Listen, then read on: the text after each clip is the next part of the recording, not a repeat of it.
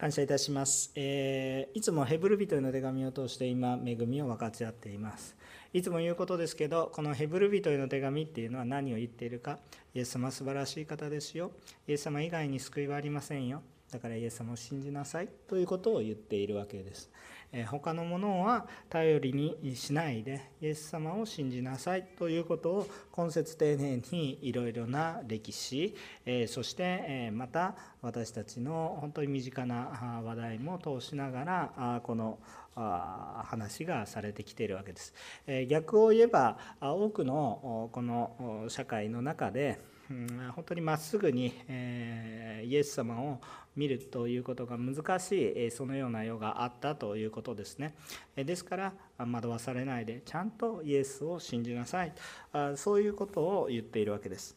今日は今日も同じように、えーなものですね、まあ、タイトルにあるようにイエス様から目を離さない、まあ、御言葉そのままですけれども非常にシンプルなメッセージですね、えーイエス様から目を離さない。目がそれてるから罪罪なんだ。私たちはあこうまっすぐ進む時に前を向いていれば大丈夫ですけど横を向きながらまっすぐ歩こうとしても結構難しいんですね。っていうかできないんですね、えー横を向いていると横に向かっていってしまいますね、えーイエス様をちゃんと見ないと。え横にずれていると。結局そこは道じゃないので、えーずれていってしまう。結局何か最初は良かったけど何をしているのか分からなくなってしまいます。私たちは最初からイエス様に出会いましたけれどもじゃあもっと何か他のものが見えていくのかそうではありません。最後までイエス様が見えていきますと。そのようなことを今日はお話をして恵みを分かち合っていきたいと思います。イエス様から目を離さないで生きる私たちでありましょうというメッセージですね。3つのポイントでお話話しします。まず第1番目。信仰には罪を捨てる忍耐が必要です。信仰には罪を捨てる忍耐が必要です、えーえー一節を読みます、えーこういうわけでこのように多くの商人たちが雲のように私たちを取り巻いているのですから私たちも一切の重荷をまとわりつく罪を捨てて、えー自分の前に置かれている競争忍耐を持って走り続けようではありませんか。ね。えまあ、先週まではたくさんの信仰者が信仰によって生きてきた素晴らしい歴史をあなた方も知っているでしょうというふうに言われたんです、まあ、あんまり聖書読んでなくて知りませんという方ぜひ聖書読んでいただければいいと思うんですけれどもあそのような信仰の話があもう現実の社会の中にも実はいっぱいあります。今日も洗礼を受けられた努力の中にもあうん信じてよかったんだなというその実感がね分かち合われていたわけです、えーまあ、そのようなあのイエス様をリアルに体験していく、うん、あじゃあどういう時に体験できるのかっていうとまさに信仰がある時にでこの信仰というのは、えー何かこうこうすれば必ずこうなるっていう世界ではなくてですねもう確かなものは何もない、えーけれども御言葉がある。目の前には何もない。信じられるようにもない。でも信じてみるとまさに言葉の通りになっていく。だから実感していく。あ不思議な体験ですよね、えーで神様を否定できなくなるわけです。だからあでも信仰っていうのはいつもいつも現在形ですね。いつも現在。昔信じていったらよかった。この先信じるから大丈夫です。そうではないです。今という瞬間がいつも大切です。いつもアクティブ状態ですね。なんか待ち受け画面じゃないんですよ。もうこっちから「神様神様」って電話してるみたいなそんな感じですね、えーそういうふうなあ感覚で私たちは今という瞬間が大切で、まあ、過去いくら、ね、信仰によって歩んできましたよということじゃなくて今という時が本当に重要なことです。これからも今という時が重要ですね。永遠に今という時が重要になるわけです。で,、えーでえーまあ、いつもそのようなイエス様を信じる信仰に歩みなさいよとするわけなんですけれども、えー今日ここに書かれていたように、えーこのしかし一切のこの重荷とまとわりつく罪を捨ててということが書かれてあるわけですよね。で私たちがこの信仰によって、えーこう罪許されて、えー回復していくんですけどこの信仰ってじゃあどういうものなのかっていうふうに考えた時に何か私たちが努力して信じられるものでも実はないんですね。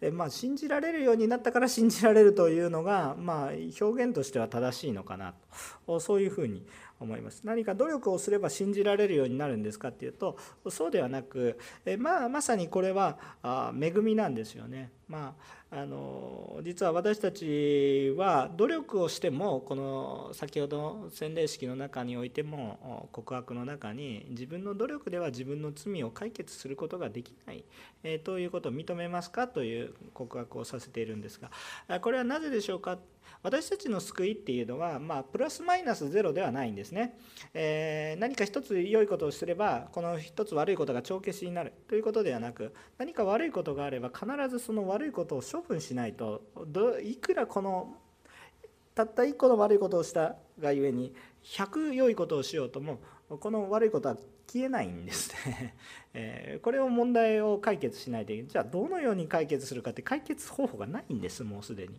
私たちでできることは悪いことしたから何か良いことをしようってこれはできます。でもこれはこの問題を解決しません。ずっと残ります。で1個でも残っていったら。でも私たちの生活の現実を見ると全く逆です。もうむしろ良いことの方が少なくて悪いことの方がいっぱい並びます。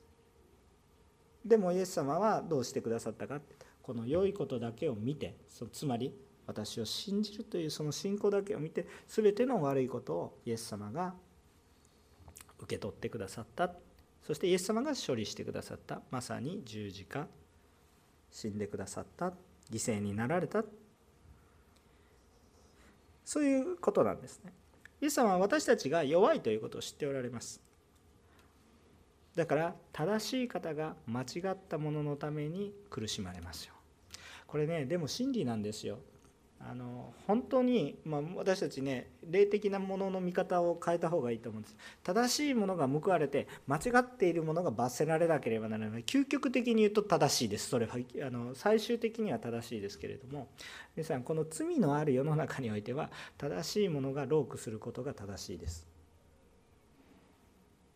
何を言ってるんですかってわからないかもしれませんが正しいものはロークして間違ったものさえも正しく変えられていくようにロークすべきですよ。それが十字架の道ですから。イエス様が示されてる道ですから。天の御国に行ったら正しいものが報われ間違っているものは裁かれます。それは非常に単純な世界があります。単純だけど厳しい世界があります。でも今イエス様がされていることは何か？間違っているものが救われるために。なので今も私たちは福音の時代に生きています。イエス様の時代に生きているわけですから私たちも正しいものがロークするっていうのはおかしいでしょうじゃなくて、まあ、おかしいんですけど それはおかしいのは罪があるからおかしいんですけれどもでも罪のある世においては私たちの行くべき道が見えると。で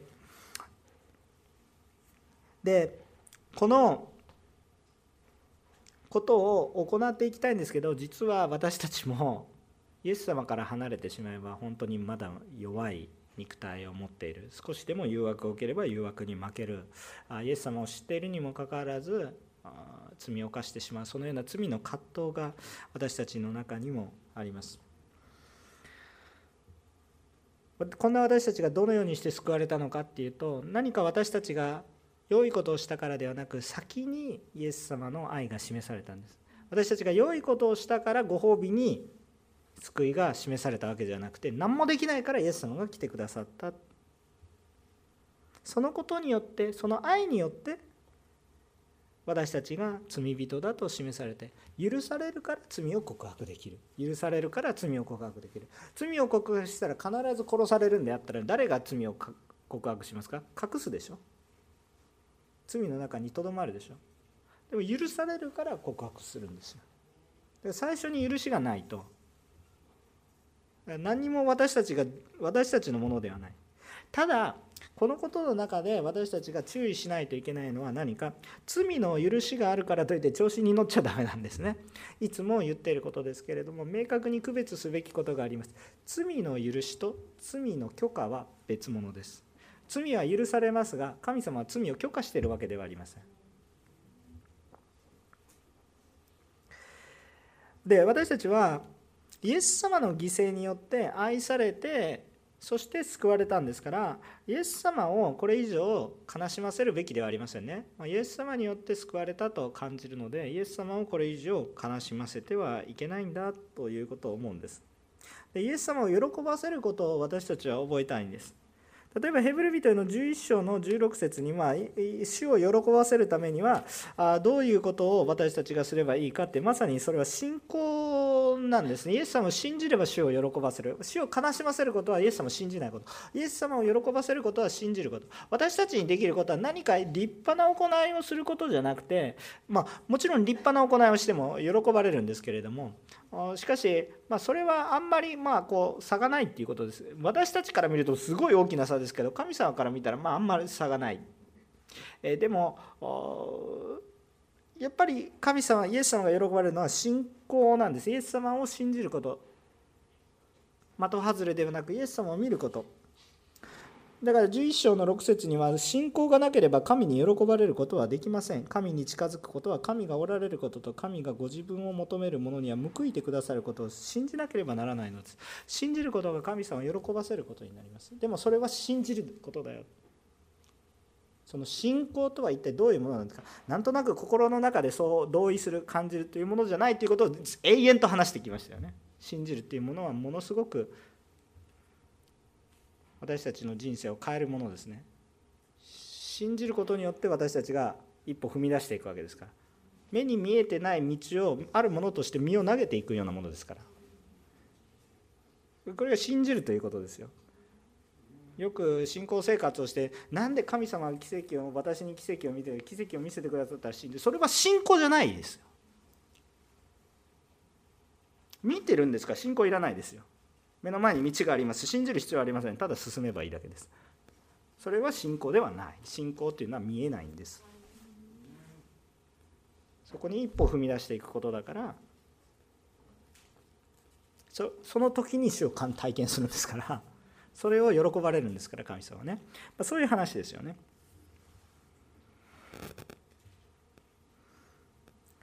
ところがですね神様の前に近づくということは実は罪人の私たちにはできないわけです。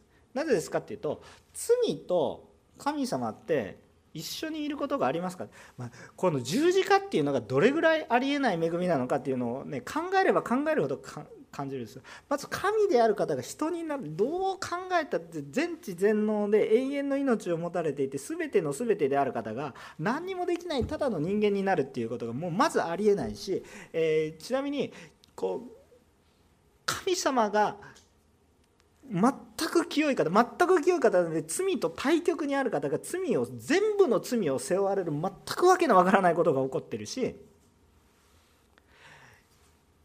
世界で最も正しい方が一番ひどい死に方をするというもうもうこう訳のわからないことが全部起こってるんですけどそれは全部ひっくるめて誰のためですかってあなたのためですよ。で本来私たちは神様に近づくことできないんです。なぜならば私たち罪の中にいるから対極にいるんですよ。全く逆逆状況にいるんですよ。だから神様に近づこうとしてもし近づいたんだったら神様に罪があるはずがないのでどうなるんですかって滅びるんです。ね近づこうとしても滅びるだから近づけないわけまあ、ちょっと話がねこういう話をしていくとどんどん長くなるんですけど今日はシンプルな話のはずなんですが神様に近づくことができない。だから神である私たちが行くことができないから私たちが行くことができないから神様が私たちの方に近づいているでも神様があまりにも清い姿の神様の姿のまま近づいた私たちどうなるんですか？神様の方から近づくことはできますよ。神様の方から近づくことができますがどうなるんですか？それはまさに審判の日になるわけですよ。罪が滅ぼされることになります。神様は私たちと近づきたいと思ってるいらっしゃるけど私たちの方に罪があるからでも私たちを滅ぼしたくないのでじゃあどうするんですか？神である方が人となられて弱さを持ってこられるわけです。不完全な方が不完全なものになってこられるわけです。そうしないと愛を感じないから。皆さん人を愛する時ってローク知るでしょ？本質的なことですよそれ。人を愛する時にロークしたくないって言ったらそれは見分けるポイントです。そんな人とお付き合いする必要がありますね。人を愛するためにロークしたくないんだったらそれはもう愛じゃないで別れた方がよろしい。愛ではないので。ただの欲望のはけ口でしょ。それは愛ではないです。分かりますよね。だから本質的なことですよ。愛するにはロークするんです。なぜならば私たち愛のセンサーが罪によって壊れてしまってる。ロークしないと分かんないんですよ。言えば分かるのに言っても分かんないんですよ。こっちが初めて傷ついた時にロークして涙を持ってやってる時にようやく愛が分かる。もうそれぐらいもう錆びついてるんです。私たちの愛のセンサーは。罪によって。でも感じるかって言ったら一応動くんです。衝撃が加わると。愛の衝撃がバーンと加わるとガチッて動く。ガチッて気づいた瞬間にこんなに錆びてたのかっていうのが見える。その時ごめんなさいって言ったらそこから愛の潤滑油で精霊様の働きがバーって始まってもうエンジンが回り始める。そのようなものですね。神様が近づいていくでも本来聖なるものと罪あるものっていうのは逆です。全く逆相入れないものです。全く交わらないもの。反発しているもの。対立しているものですね。五分五分で対立してるんじゃないですか。圧倒的に聖なるものの方が強いんですよ。なんでこの世の中の方に悪の方が強いかなって感じるかっていうと、まあ、それは今罪の世だからですよ。でも本質的にはそれは滅びますからね。これ救う者が増えるために待っておられるだけの話で滅ぼそうと思ったら神様簡単に神様は7日間で言葉だけで世界を作られる方ですから誰が対抗できますかそれは。ちょっともうもうそうそういう方ですよ。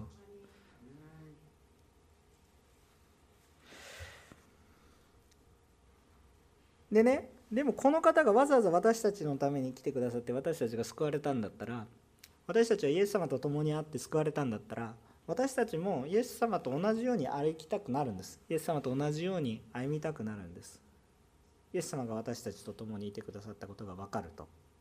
今までは罪の中にいることが楽だったんですけど罪の中にいることが苦しくなります。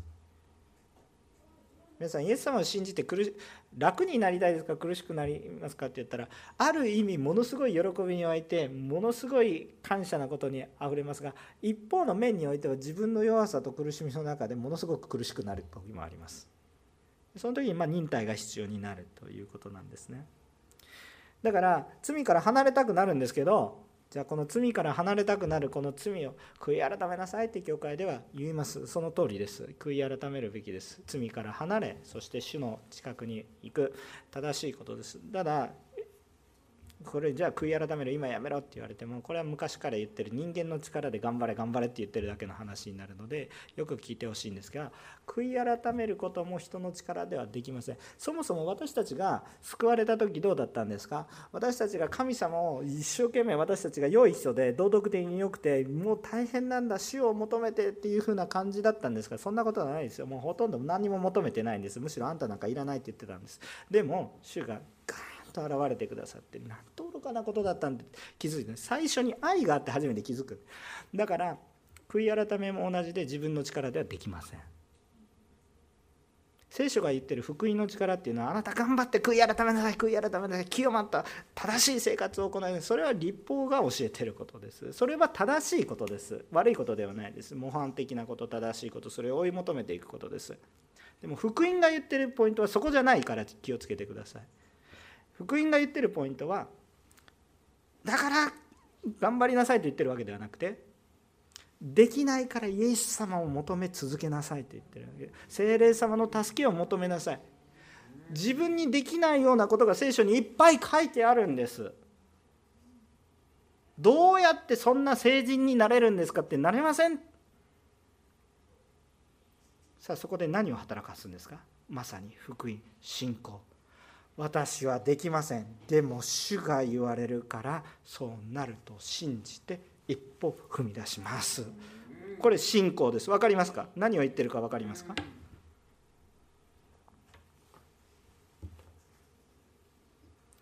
だからまさにイエス様に頼っていく。罪を罪とし離れようとしますがその時に自分の力ではできないから主に頼ります。当然自分たちも努力するんですよ。努力するんです。忍耐を持って信じつける。でもそれが自分たちの力で何とかできるって考え続けると皆さん信仰生活本当に苦しい。日本のリバイバルを家族一人もクリスチャンじゃないのになんとか私が私が伝道しなかったからみんな救われなかった。もうそんなこと言ってるともう苦しい信仰生活です。でもいいですか？そこから解放されてください。とにかくイエス様を信じてやるんです。私の目の前で救われるかどうかは分からない。私が祈ったからこの人が癒されるかどうかなんて分からない。でも主は癒す方。主は救われる方。それで十分。それを信じて行う。私は清くならないといけない。清くなれますか？なれません。自分の努力でやって中毒から解放されます。一緒にどうやったら中毒から解放されるできないですよそんなことで自分でできるんだったらそもそも中毒じゃないから。できない。でも主を助けてくださいと言った時からかか助けが入るので変わっていく。私たちどこまで行っても自分の力で成人にはなれないしはい私は正しい人ですよって言うことを言えないんです。義人は信仰によって生きるんです。義人は義によって生きるんじゃなくて義人は信仰によって生きる。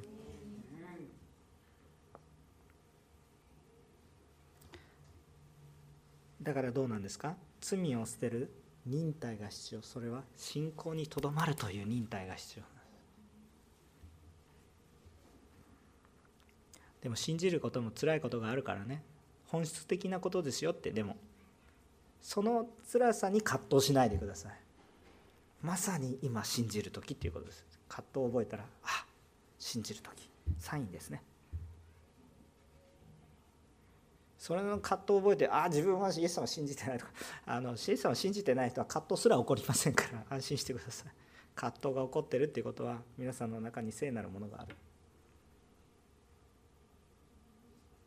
2番目のポイントですね。信じることもイエス様のおかげです恵みです、まあ、同じことを繰り返してますから、まあ、今日のメッセージ単純です、えー、2節読みましょう、えー、信仰の創始者であり完成者であるイエス様イエスから目を離さないでいなさい。この方はご自分の前に置かれた喜びのために恥ずかしめをものともせず十字架を忍び神の水の右御座の右に着座されたのです。早く読もうと思うと早口言葉みたいで大変ですが、えー、さてこの私たちが罪から離れてイエス様を信じ続ける忍耐が必要ですよっていうこの信仰にとどまるっていう忍耐ね。信仰にとどまるっていう忍耐。もうなんかもういつも疲れてしまいそうだけどでもやっぱりそれでもイエス様を信じるしかないんだっていうことが必要なんです。あでもねこのこの信じるっていうことさえも信じるっていうことさえも人間にはできないです。だって見え見えないものどうやって信じるんですかっていう話ですよ。根本的な話です。えー、いやいやまあ、正直に言うと人は見えても信じないんですけど、あ、の見えないのをさらに信じるってもうかなり難しいことで。やっぱり自分の力ではできない。だからもう聖書ここに書いてある。信仰の創始者信仰の始まりはアルファは誰？イエス様。完成者オメガは誰？イエス様。書いてある。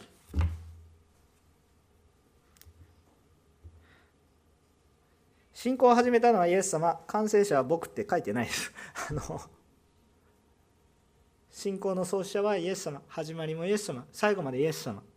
ずっとイエス様。それしかないよ。イエス様抜きにしては人は無力ですよ。イエス様が抜けたらあ人はなんかおかしなものになる。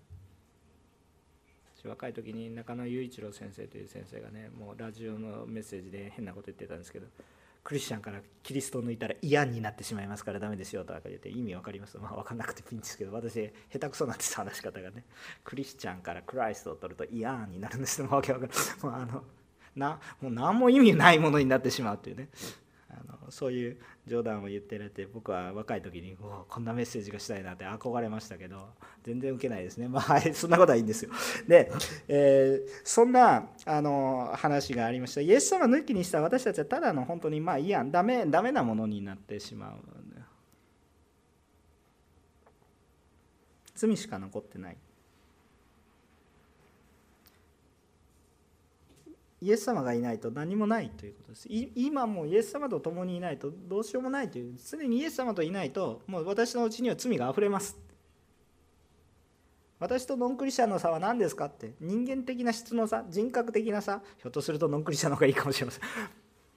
何の差がありますか？イエス様がいらっしゃるか？イエス様を知らないか？それそれだけの話ですね。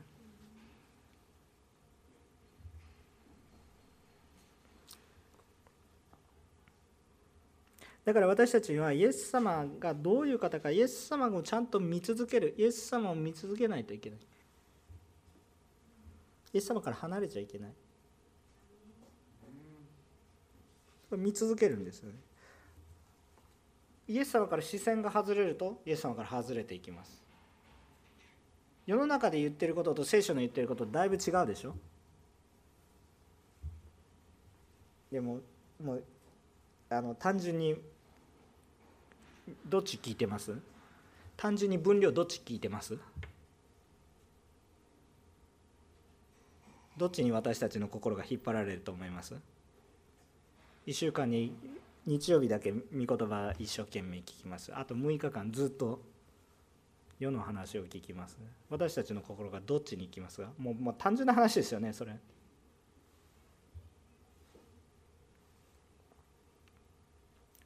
イエス様から毎日目を離さないんです。聖書を見なさいって言ってるのは何も宗教熱心になりなさいって言ってることじゃなくて日曜日だけイエス様信じて生きて6日間自分の力で生きようとするとあなたの心がおかしくなっちゃいますよって。在籍感を持ってもう罪意識を持って生きていて日曜日来たらもっと罪意識みたいな 苦しい。毎日毎日主により頼む。どんなに少なくても。日々信仰によって生きる。自分の力ではできません。助けて。言い続けて。自分の力ではできないから見る。自分で見ないで考える。答えは見えないです。いくら考えても信仰には至りません。でも見る。信じる。見る信じる見る信じる行ってみる。そしたら主がおられる。信じるしかなくなる。これ信仰ですね。信仰生活ですね。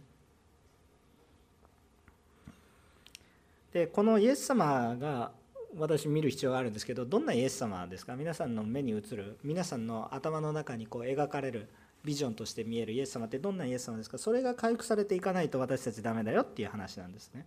信じることも恵みなんですよ。でもそれを信じるためにはイエス様を見ないといけない。イエス様がどんな方か知らないといけない。信じれないから。目には見えないけど聞かないと始まらないから。だからイメージするわけですよ。ヨハネの黙示録でも一番最初にこのこれからいろんなことが起こるけどまず最初に見ないといけないのは何が示されますか？ヨハネの黙示録いろんな夢が見えますけれどもビジョンが見えますけど一番最初に見えるのはイエス様の姿です。イエス様の姿が回復しないと私たちどうすることもできないです。さあどんなイエス様の姿でしょうか？まずイエス様はね私たちが罪許されることを喜んでおられます。ね、ご自分の前に置かれたね喜びのためにもう今日書いてあるでしょ？ご自分の前に喜ぶ喜ぶために自分が本当に喜びに満ち溢れるイエス様が喜ばれるために恥ずかしめをものともされず十字架にかかれました。司祭もいとわずに私たち一人一人が救われていくことイエス様を信じることこれ主は喜ばれています。イエス様は私たちが罪許されることを喜んでいます。私たちが罪告白することを周りの人はあいつバカだねって言うかもしれませんけどイエス様は喜んでおられます。イエス様は私たちが罪許されることにどんな対価も惜しまれません。ご自身までもそれぐらいに私たちを価値あるものと考えておられます。世の中はそうは言ってないんですけどね。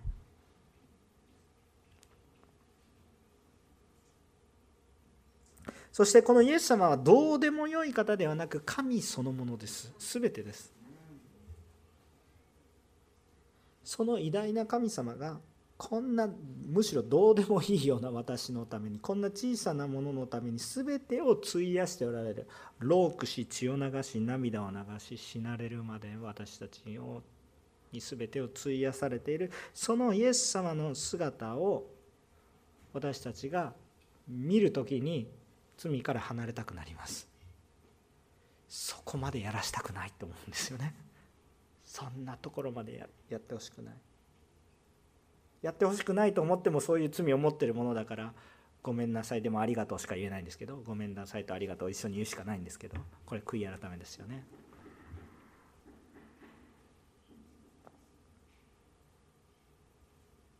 私たちがイエス様を見ることができるのも自分の力ではできないんだ。今日礼拝に来れたことも主の力なんだ。エペソビトへの手紙の2章の8節をねね読んでみると本当に信じることも恵みなんだということがはっきりと書かれてあります、えー、ちょっと読んでみますよ。エペソビトへの手紙の2章の8節こう書いてあります。この恵みのゆえにあなた方は信仰によって救われたのです。それはあなた方から出たことではなく神の賜物です。信仰がないと救われない。でもそれは自分の努力じゃなくてプレゼントだよ。神様からプレゼント。どこで受け取るの？きっかけいろいろあると思いますね。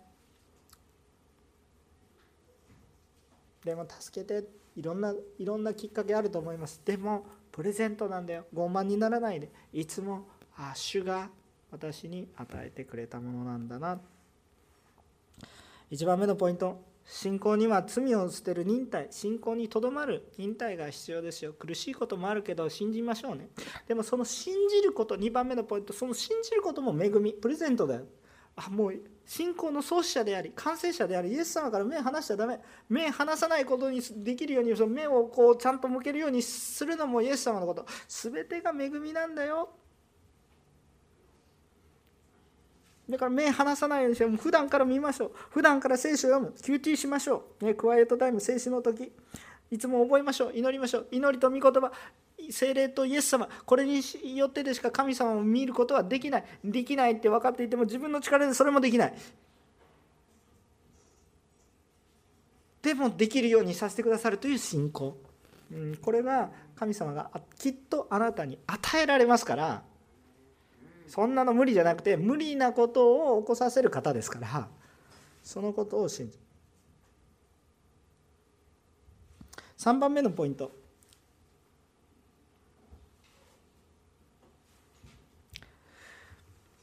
信仰に疲れない秘訣はイエス様を見ることです。3節読みます。あなた方は罪人のたちのご自分に対するこのような犯行を耐え忍ばれたことの方のことを考えなさい。あなた方の心が元気を失い疲れ果ててしまわないようにするためです。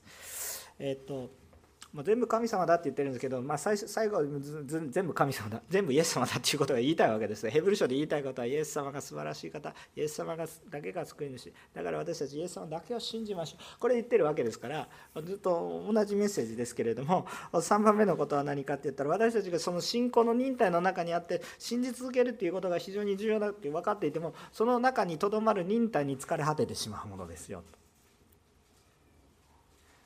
時々冗談みたいな話でね。同じ教会にもうずっと仕えていました「わあ大変ですね」とかいう話が 時々あるんですよ。同じ教会。で「わあ大変ですね」って言って。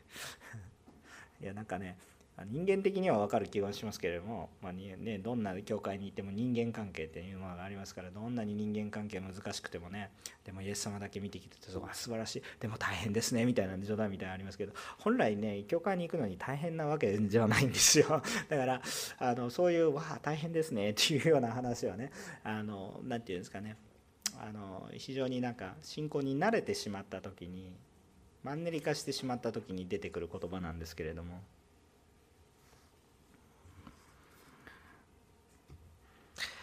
あのこの罪から離れることもイエス様を信じることも全部恵みなんだっていう話皆さんアーメンですかね。もう本当にね、うん、で実はあの疲れないことも恵みなんです。で主を信じるけど結局主から離れてしまえば意味がないじゃないですか、まあ、ここには神学があってちょっとそこに踏み込むと、まあ、話が長くなるんですけどある人はもうこうイエス様を信じてもちょっとこう堕落する人もいる。ある人はもうイエス様を信じたんだったらどんなに堕落したってイエス様は必ず宝刀息子のように引き戻してくださる、ね、堕落してしまう人は初めからイエス様から出会ってないとか、まあ、そういういろんな神学がちょっと戦うんですけどもそれは答え出てないのでよく分かんないところなんですけど神様がまあ持っておられるその判断は主がされたらいいかなって僕は思っています、えー、どっちも重要な考え方だなと思っています。バランスもありますけどどちらも神様を満たしておられる方だなっていうふうにも思います。それはそれとして、えー、でもこう思うんですよね。やっぱり主を信じたんだけど主から離れてしまったらやっぱ意味がないなでそういうふうに思いますよね。ででもね主の中にとどまり続けるってこれも人間技じゃないんですよ。ねね大変なことなんですよ。ね皆さんあの自由があればあるほど離婚率が高くなります。唯一の人とね添い遂げるっていうことも簡単じゃないでしょ永遠に主から離れないってね考えてみると大変かなと思ったりもするんですよでもそれはものすごくいいことですけどねいや人間の技では難しいなっていうのがすごくよく分かります。あのどうでしょうかね。私たちっていうのは飽きやすいんですよね。忘れやすいんですよね、えー、もうすぐ忘れますしすぐ飽きますよ。あれだけ感動したのに何みたいな感じのことするでしょう私たちは。もう一時期本当に精霊様に満たされて「全てを捧げます」って言ってもう今日は礼拝も行行きませんみたいな何も意味はありませんからみたいな平気で言いますよえーって思うようなこと。素晴らしかったけど毎日だと飽きますみたいなね。なんかそんな感じです私たちは。もうすぐ飽きます。忘れてしまいます。3.11の話もありました。11年前の話です。でももう今もう小学校ね34年生はもうその体験もしてないしそんなのあったんですかみたいな話です。風化していきます。人っていうのは。まあそれが恵みでもありますね。辛い記憶は忘れることもできる。こともある。忘れられないこともありますけどね。人は飽きやすいものです。忘れやすい。じゃあどうしたら主から離れる離れないようにできますか？それはまあ今日のタイトルの通り主から毎日主を見続けるしかないです。でもそれすらもう人の力ではできない。目に見えないのにどうしてじゃあまず見るんですかっていう話目 目こうこう目を離さないようにししなさいと言ってるわけですけれどもこう見えないものをどうやって見るんですか？私に見えるのは御言葉です。これまあ、御言葉です。これ見えるでしょ？見えないですか、まあ、見えるわけですよ。もしくは聞くことができるわけです。イエス様はそうされたでしょ？最初に私のレベルに合わせてくださったわけでしょ？私見えるんです。別にイエス様が見えませんけどイエス様の御言葉が見えます。あでもこれイエス様なんだなって。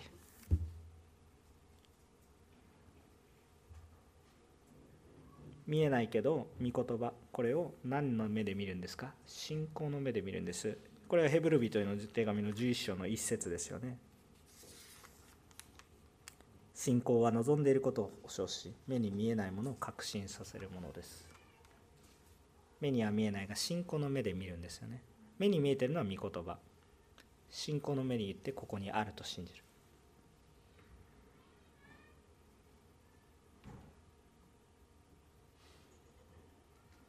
どんなイエス様が見えますか？御言葉から。どんなイエス様が見えますか？信仰の目によって。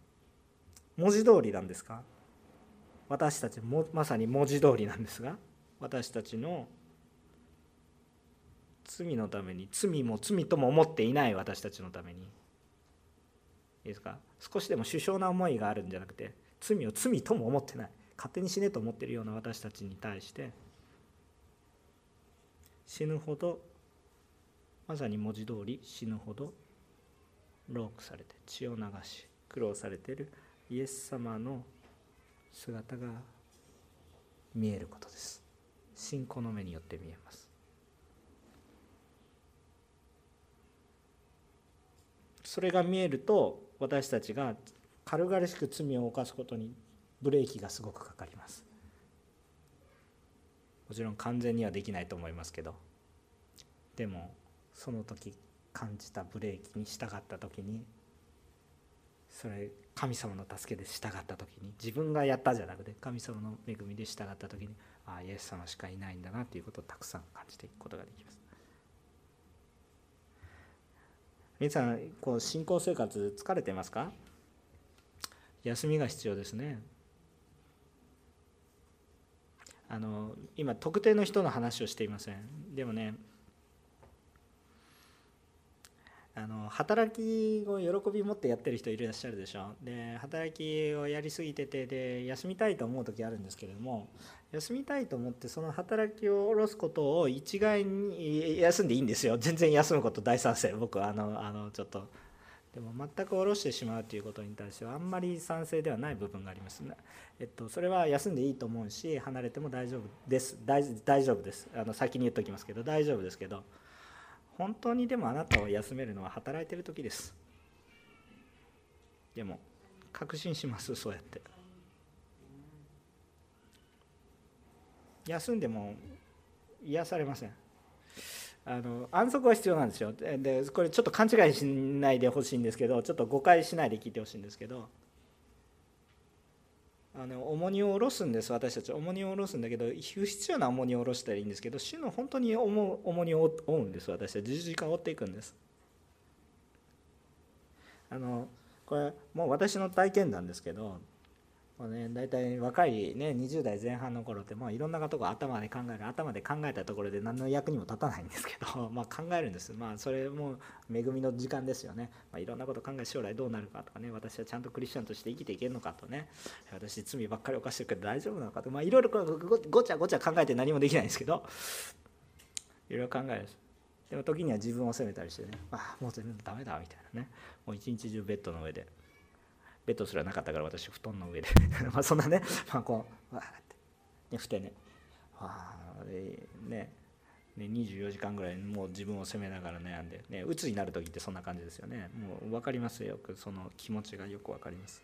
あやらないといけない。ね真面目な人ほど鬱になります。もうやらないといけない。やるべきことは分かってる。でも体動かない。みたいな感じでしょ。うもうよく分かりますよ。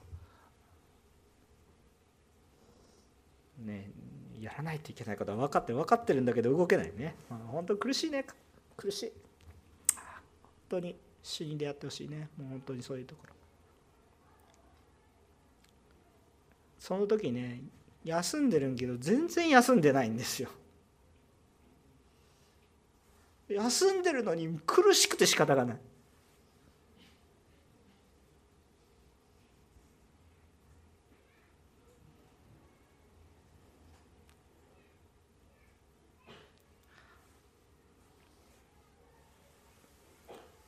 でも主にあって働きが回復するとなんでこんな喜びになるのかなって。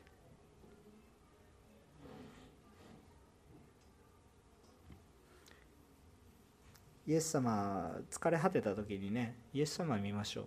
皆さんあの日曜日安息日って、まあ、ちょっと神学的な概念言うとちょっと引っかかるんですけど、まあ、安息日、まあうんえー、まあ、ちょっとねイ・ジェフン先生のメッセージなんか聞くともっと深いイメージがあるんですけど皆さん休まないとねって思うんですよ。でもクリスチャン休んでないじゃないですか。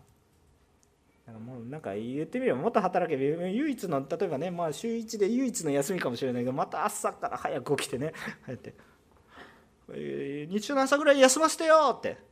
むっちゃよく分かりますその気持ち。分かりますけど。皆さん日曜の夜リズムを崩して寝てるよりも礼拝に来た方が皆さんの体は健康になりますよ。申し訳ないけどそうなります。本当にそうなります、まあ、やってみてください騙されたと思って。むしろ日曜日死を見上げることによって私たちが本来見なくていいものを見ていたものが主に見るので私たちが元気になります。何が元気になるんですか？神様のビジョンが元気になるんです。時々宣教師先生をお呼びすることがあるじゃないですか。本当に恵みですよ。でもね大体宣教師先生来たら献金捧げなさいって言われるんですよ。いやお金集めのために来てるわけじゃないんですけどでも大体最初はね、まあ、また宣教師先生来たなお金集めのために来たかなと思うかもしれないですよね。もう正直な人間の心ですね。でも思うかもしれないですけどでもねメッセージ聞いて本当に必要を感じたら捧げたいですとかって思いになってなんかねむしろね教会が元気になるんですよ。なんでマイナス方向のね支出が増えてるだけでなんか苦しくなって簡単に言うと苦しくなってるんですけどなんかね結果としては教会に元気になるんです。なぜですかって主のビジョンが回復するからです。イエス様が見えるからです。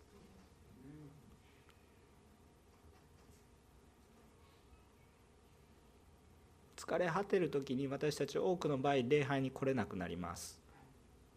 御言葉を読めなくなります。祈れなくなります。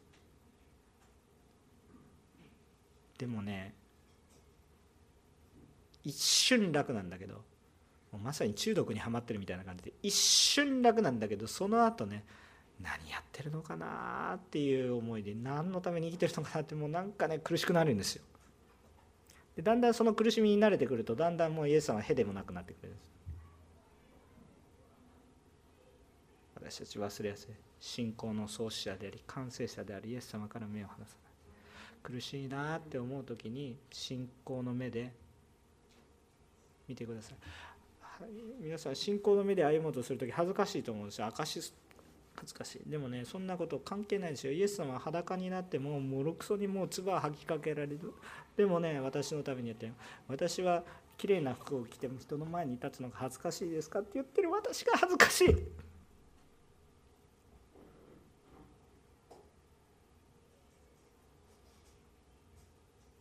それだけだ。イエス様を見ると私たち勇気が湧いてきますね。まあ、私も緊張しいだったんですけどなんかそのうちねこんな風になりました。でもやっぱり今という瞬間やっぱりイエス様に助けを求めていかないとダメ。今日も信仰の創始者完成者であるイエス様から目を離さないで生きていきましょう。お祈りをしましょう。